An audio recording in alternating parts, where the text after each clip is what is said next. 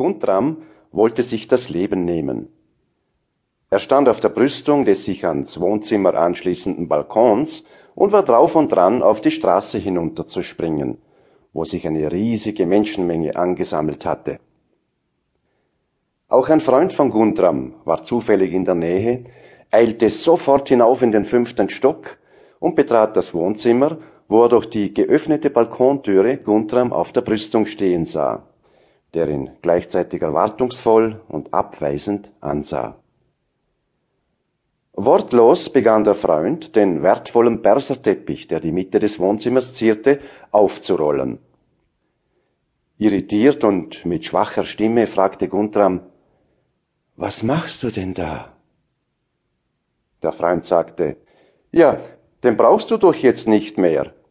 Und meine Frau wünscht sich schon seit ewigen Zeiten so einen tollen Teppich. Guntram setzte sich seine Brille wieder auf, sprang von der Brüstung auf den Balkon herab und kam wütend auf ihn zu. Du brauchst dringend eine andere Brille, Guntram, sagte der Freund. Die Geschichte steht symbolisch für den Grundgedanken in diesem Hörbuch. Hier geht es vor allem ums Lernen. Dabei aber nicht um das Anhäufen zusätzlicher Informationen, Daten, Fakten und Wissen, sondern im Gegenteil, in erster Linie ums Verlernen und Wegnehmen, um das Beseitigen von Hindernissen. Ziel ist das Auflösen von Grenzen, Blockaden und Selbstverständlichkeiten, das Aufwachen aus der kollektiven Hypnose, das Lebendigwerden. Das ist aber gar nicht so einfach. Wir lassen uns nicht so ohne weiteres etwas wegnehmen.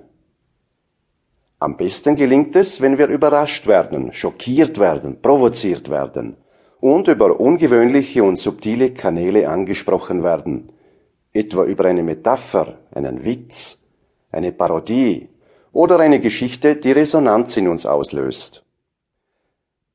Der gute Freund hatte Guntram auch etwas weggenommen. Erstmal buchstäblich den Teppich, was einen Schock auslöste und eine gehörige Provokation darstellte. Dann hat er ihm noch etwas sehr Wesentliches weggenommen. Und zwar ein Muster, eine automatisierte Gewohnheit, eine Erwartung. Eine Erwartung, wie Mitmenschen, im speziellen Fall hier Freunde, denken und reagieren. Ein Muster über die scheinbare Realität, über zwischenmenschliche Kommunikation und zwischenmenschliche Beziehungen. Eine gewohnheitsmäßige, reflexive, automatisierte, nicht mehr weiter hinterfragte Art, die Welt zu sehen, zu denken, zu urteilen und zu werten. Das ist es, was größtenteils unser Ich ausmacht. Ein Bündel von Gewohnheiten und Reflexen, mit dem irrationalen Glauben, rational zu sein und bestimmen zu können, was Sache ist und wo es lang geht. Zumindest in unseren eigenen vier Wänden, im Oberstübchen. Das ist aber eine Illusion, denn wir sind weitgehend fremdbestimmt. Und es sind ganz andere, die uns sagen, was Sache ist und wo es lang geht. Wie kommt das?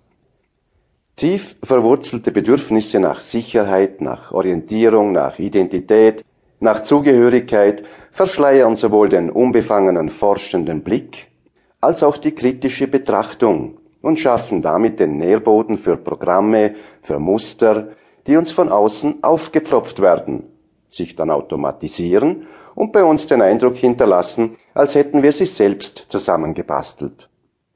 Und das ist dann, was Sache ist. Das ist unsere Realität. Ein winziger Ausschnitt, eine Auswahl aus einer unendlichen Fülle komplexer Zusammenhänge und möglicher Realitäten.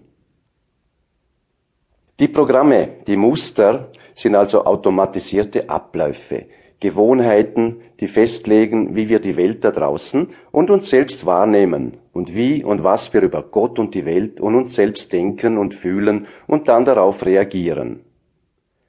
Wir sind dann meist auch der Meinung, dass unsere Gewohnheiten und Sichtweisen ganz normal, vernünftig und genau richtig sind.